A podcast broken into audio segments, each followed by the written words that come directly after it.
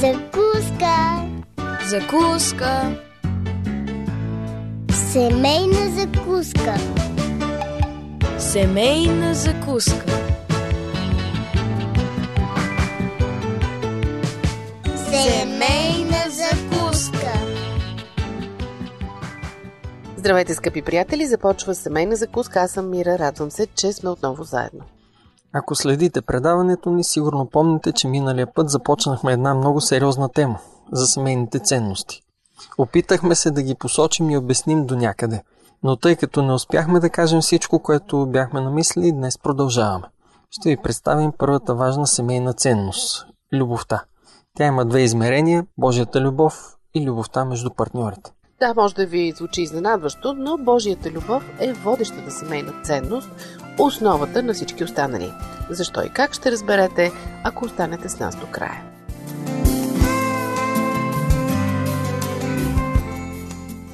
Очакваме ви на нашия телефон 032 633 533.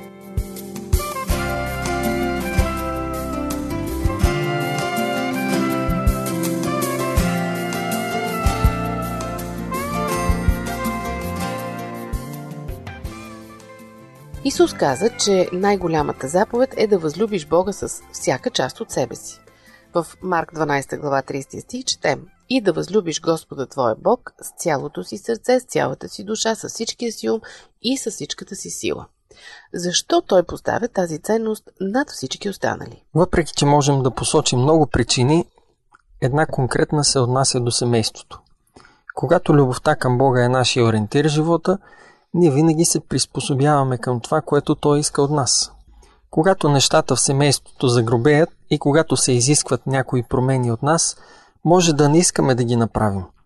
Може да мислим, че е нечестно към нас или причината да е твърде трудна и болезнена. В такива моменти е много по-лесно да угодим на себе си. Но ако знаем, че Бог е този, с когото ще си имаме работа накрая, ще се покорим на Неговата реалност и на Неговия виш призив към нас да израстваме. И накрая ще имаме победата в взаимоотношенията. Психотерапевт разказва следния случай. Известно време работехме с едно безнадежно семейство. Но те научиха нещо. Жената научи, че когато иска да бъде осъдителна към мъжа си, Бог казва не. Тя можеше да бъде много едосана на съпруга си, но се покоряваше на Бога и изоставяше своята осъдителност. Понякога пък съпругът се разгневяваше толкова силно на жена си, че искаше да й отвърне с сарказъм, нещо в което много го биваше. Но знаеше, че един повелик иска от него да се откаже от това малко удоволствие. Той се покоряваше на Бога и прехапваше езика си. Друг път искаше да се предаде на изкушението и да не изслуша нейното оплакване от него. Той мразеше конфликтите. Но знаеше, че Бог иска от него да изслуша и да не реагира в своя защита. Той се покоряваше на Бога и оставаше в конфликта до тогава, докато не беше решен. Преди това той се обръщаше към своето хоби и избягваше жена си. Тя пък от своя страна разбра, че има много горчивина и страхове в своя собствен живот, за което естествено обвиняваше мъжа си. Откри, че Бог иска тя да поеме отговорност за чувствата, с които никога не бе успяла да се справи, покори се и извърши работата нужно за промяната и започна да оздравява. Ето защо най-напред трябва да обичаме Бога. Той ни дава силата да се променяме. Той ни учи как да го правим. И най-важното е, че Бог ни предпазва от това ние да командваме. Ако ние се опитваме да управляваме, ще го правим по нашия начин. И тогава нашите ограничения ще станат ограничения и на отношенията ни. Имаме нужда от някой по-велик, пред когото да отговаряме, за да направим промените, които е нужно да бъдат направени. Обичайте Бог най-напред, с цялото си сърце, ум, душа и сила. Изгубете живота си за Него и ще го спечелите. Всъщност любовта, която изгражда семейството е онзи вид любов, която Бог има към нас. Тя се нарича агапе. Агапе е любовта, която търси доброто на ближния. Това е любов, която няма нищо общо с това дали някой ни доставя удоволствие в момента. Нейната цел е доброто на другия. Казано с няколко думи, агапе е загриженост за доброто на другата личност. Исус го казва във втората заповед така – да възлюбиш ближния като себе си. Когато правим това, ние истински обичаме някого. Какво означава да възлюбиш някого като себе си в рамките на брака? Означава три неща. До такава степен да се идентифицираш със своя партньор, че да усещаш резултата от своето поведение върху него. Преди всичко друго да мислиш как да направиш живота му по-добър. Да искаш най-доброто за него, дори когато той не разбира какво е то. Първо, вие изцяло се идентифицирате със своя партньор и така усещате резултата от своето поведение върху него. Когато хората вършат неща в брака, които нараняват взаимоотношенията, обикновенно в корените се крие егоизъм. И един от партньорите не си дава сметка по какъв начин този егоизъм ще рефлектира върху другия. Ето още един случай от кабинета на семейния терапевт. Скот се е досъл на Марта по време на сесията при терапевта. Когато се е чувствал заплашен, той почвал да се пали и да става агресивен към нея. А пък когато и се е досвал, тя започвала да го обвинява. Но зад нейното обвинение терапевтът видял нещо, което тя не показвала. Спрял Скот по средата на тирадата му и се обърнал към нея. Какво чувстваш в момента? Мразя моментите, когато той става такъв, отвърнала тя. Не, не, въпросът ми е какво чувстваш. Тогава тя съкрушена заплакала. Казала колко се страхува от него, когато е досън. Хлипала и се тресяла от страх. Той погледнал към мъжа и видял нещо, което до тогава не бил виждал в него. Защото мъжът и просто умекнал. В очите му се появили сълзи. Усетил нараняването, което й причинява.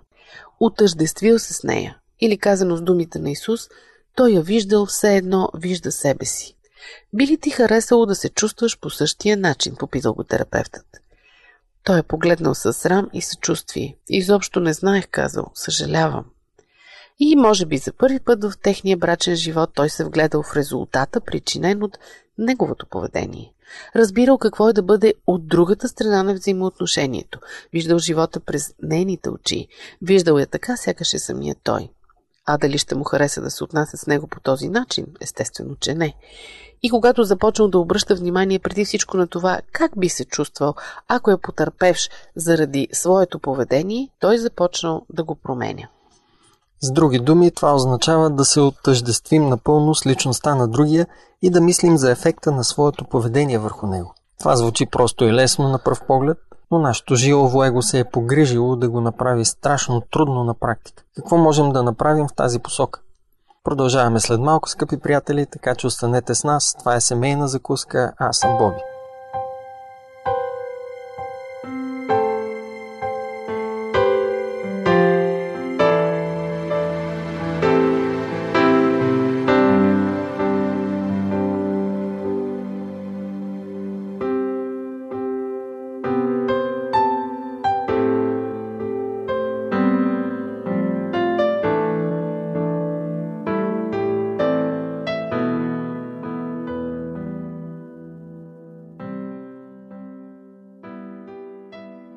Предаването за деня можете да чуете и във фейсбук страницата ни Адвентно радио България на Кирилица.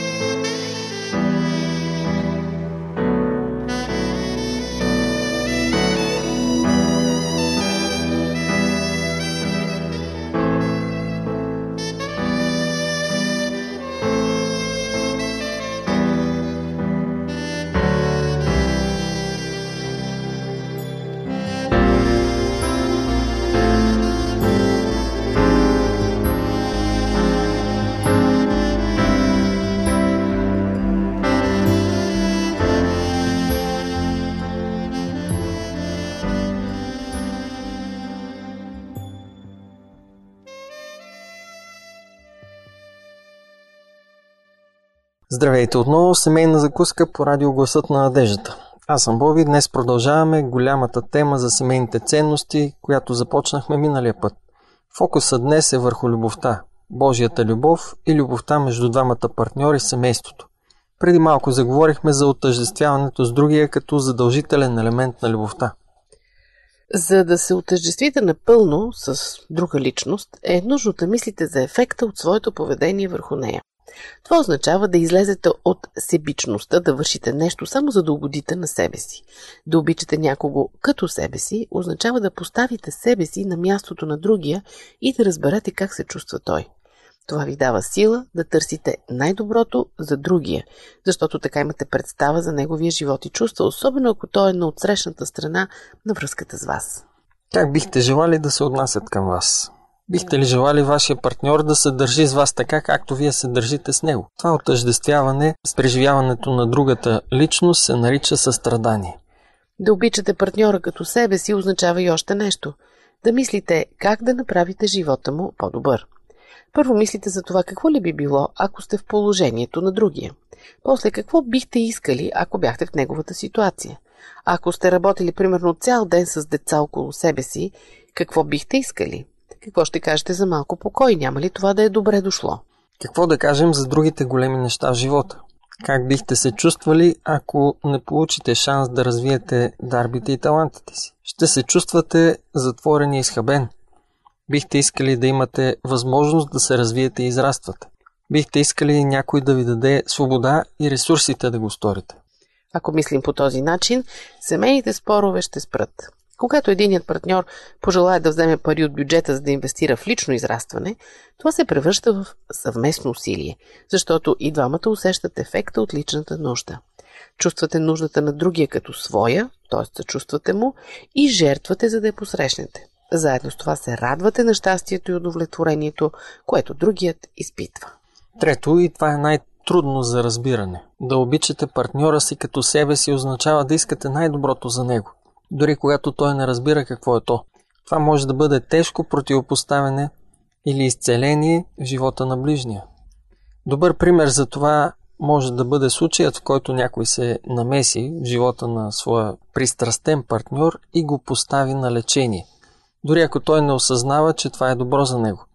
Или може да означава нужда от духовен растеж и за да се осъществи, единия се опитва да доведе другия по-близо до Бога. Или това може да бъде облегчаване на задължения, когато единия започне работа, за да облегчи труда на другия. Основната идея е, че това се прави за ползата на другия, а не за своя собствена. При намесата в живота на пристрастения печели дори цялото семейство.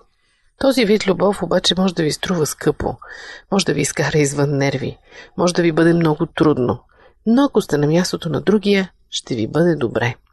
И да обичате партньора като себе си означава, че желаете това добро за него толкова страстно, колкото го желаете за себе си.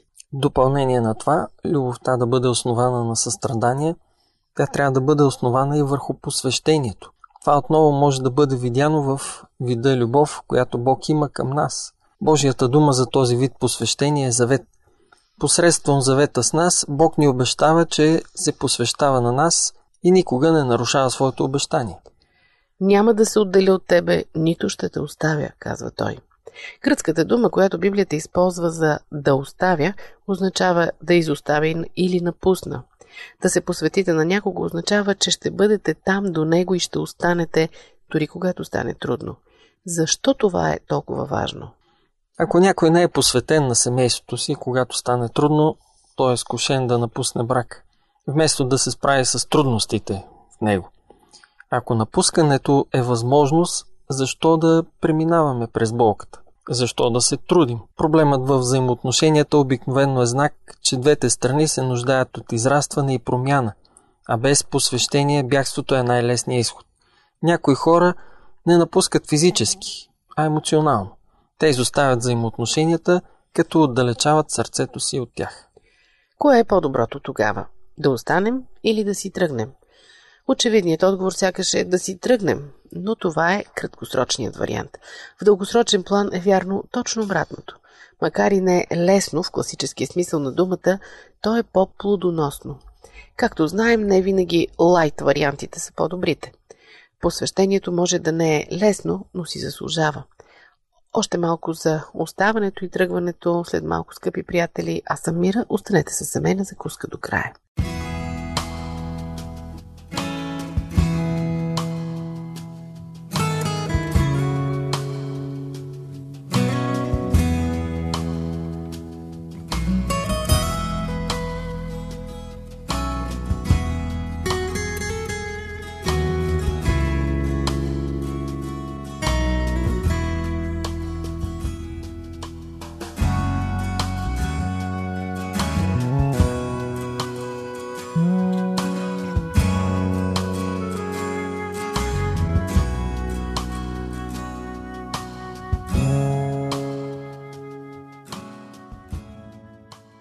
Ако искате да чуете някое предаване отново или някое, което сте пропуснали, можете да го направите в сайтовете ни awr.org и awr.sdabg.org.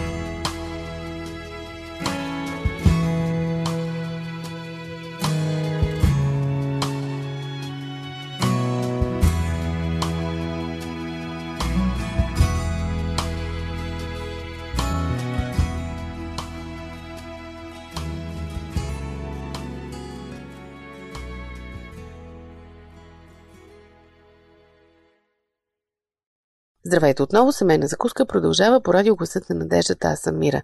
Продължаваме с семейните ценности, любовта, посвещението и още нещо. Както казахме преди малко, да останем и да преминем през необходимите промени често носи голяма награда.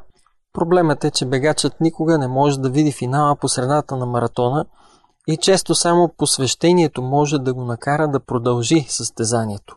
Живота посвещението осигурява времето, структурата и нужната сигурност за осъществяването на промяната. Нека използвам и още една метафора. Взаимоотношенията често трябва да преминат през тежка операция, за да се подобрят. Помислете дали е възможна операция без посвещение. Какво би се случило с пациент, който реши по време на сърдечен байпас да слезе от операционната маса? Ами, сигурно ще умре, преди операцията, която му спасява живота, да е свършила. В брака Бог често иска да извърши операция, която да спаси живота на взаимоотношенията, но пациентът скача от масата преди да е завършил операцията. Посвещението държи пациента на операционната маса, докато операцията свърши. Посвещението дава още нещо, необходимо за растежа, и това е сигурността. Дълбоко в себе си партньорите знаят, че без сигурността, която посвещението осигурява – ако те не се представят добре до определено ниво, може да бъдат изоставени. Тази несигурност дава път на развитието на множество ракови образования, които спират растежа. Безпокойството от лошо представяне винаги води до спъване на истинската промяна. Ето какво разказва един човек. Мой приятел от колежа беше прекрасен човек, но страдаше от несигурност. Винаги се опитваше да впечатли хората около себе си и аз не го възприемах като реален – След десетина години го видях на сватбата на един приятел и бях впечатлен от промяната в него. Беше толкова различен, спокоен и в компанията му беше много приятна. Покани го на вечеря и си говорихме за това, как и двамата сме се променили през последното десетилетие. Докато разказваше за себе си, той разкри, че причината за неговия растеж е бракът. Ключовият елемент в растежа му било посвещението. И той го обясни така. Животът е напълно различен, когато знаеш, че този, който те обича, никога няма да те напусне. Това предизвиква промяна в теб на много дълбоко ниво. Какво красиво свидетелство за силата на посвещението. Посвещението е двигателят на растежа, както и на сигурността. Ако смятате дълго време да бъдете заедно с някого, най-добре е да решите проблемите, иначе ще бъдете нещастни. Посвещението често ни води към разрешението на проблема. Яков казва, че без дела вярата е мъртва. Няма такова нещо като вяра, която не произвежда действие. Същото въжи и за любовта.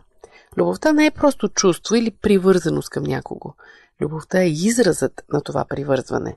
Любовта, която изгражда добри граници в семейството, е любовта, която довежда и до действие в взаимоотношенията. Колкото хората са по-близки с някого, толкова по-мързаливи стават. Обикновенно в ранните етапи на охажване влюбените се трудят усърдно, за да изразят и покажат любовта си един към друг.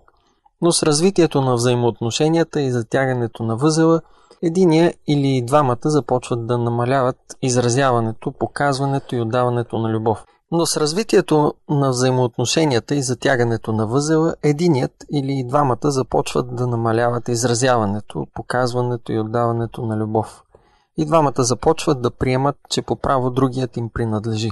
Истинската любов няма да позволи да бъде охладена. Когато това стане, идва призив за действие, призив за разпалване на пламъка. Както Исус говори за нашите взаимоотношения с Бог, върши първите си дела.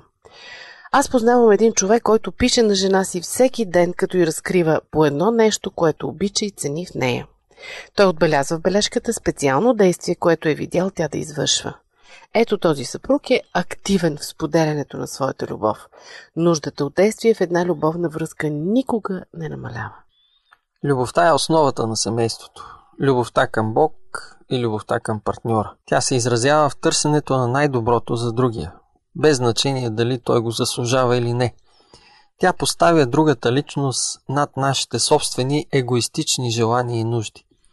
Тя жертва, дава и страда. Издържа наранявания и бури в името на дългосрочното опазване на завета. Бори се за оцеляването си, както някой се бори за живота си. И накрая се случва точно това, за което е предназначена, защото любовта и живота са определени да бъдат партньори още от сътворението. Направете любовта най-голямата ценност в своя брак и със сигурност ще си върнете посвещението, което сте направили към нея. Тя ще ви се отплати многократно повече, отколкото бихте могли да си представите, защото накрая любовта е най-великата сила на наше разположение. В Първо Коринтини, 13 глава, от 4 до 8 стих ние четем. Любовта дълго търпи и е милостива. Любовта не завижда.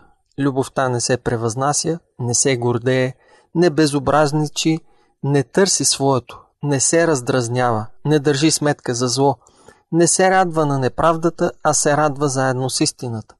Всичко премълчава, на всичко хваща вяра, на всичко се надява, всичко търпи. Любовта никога не отпада. Никой от нас не е способен да изпълни това описание съвършено, но докато ние се стремим, любовта ще служи като мощна граница срещу всяко зло ще предпазва вашите взаимоотношения и ще ви донесе много, много дивиденти за всичко, което сте инвестирали в нейната вечна сила.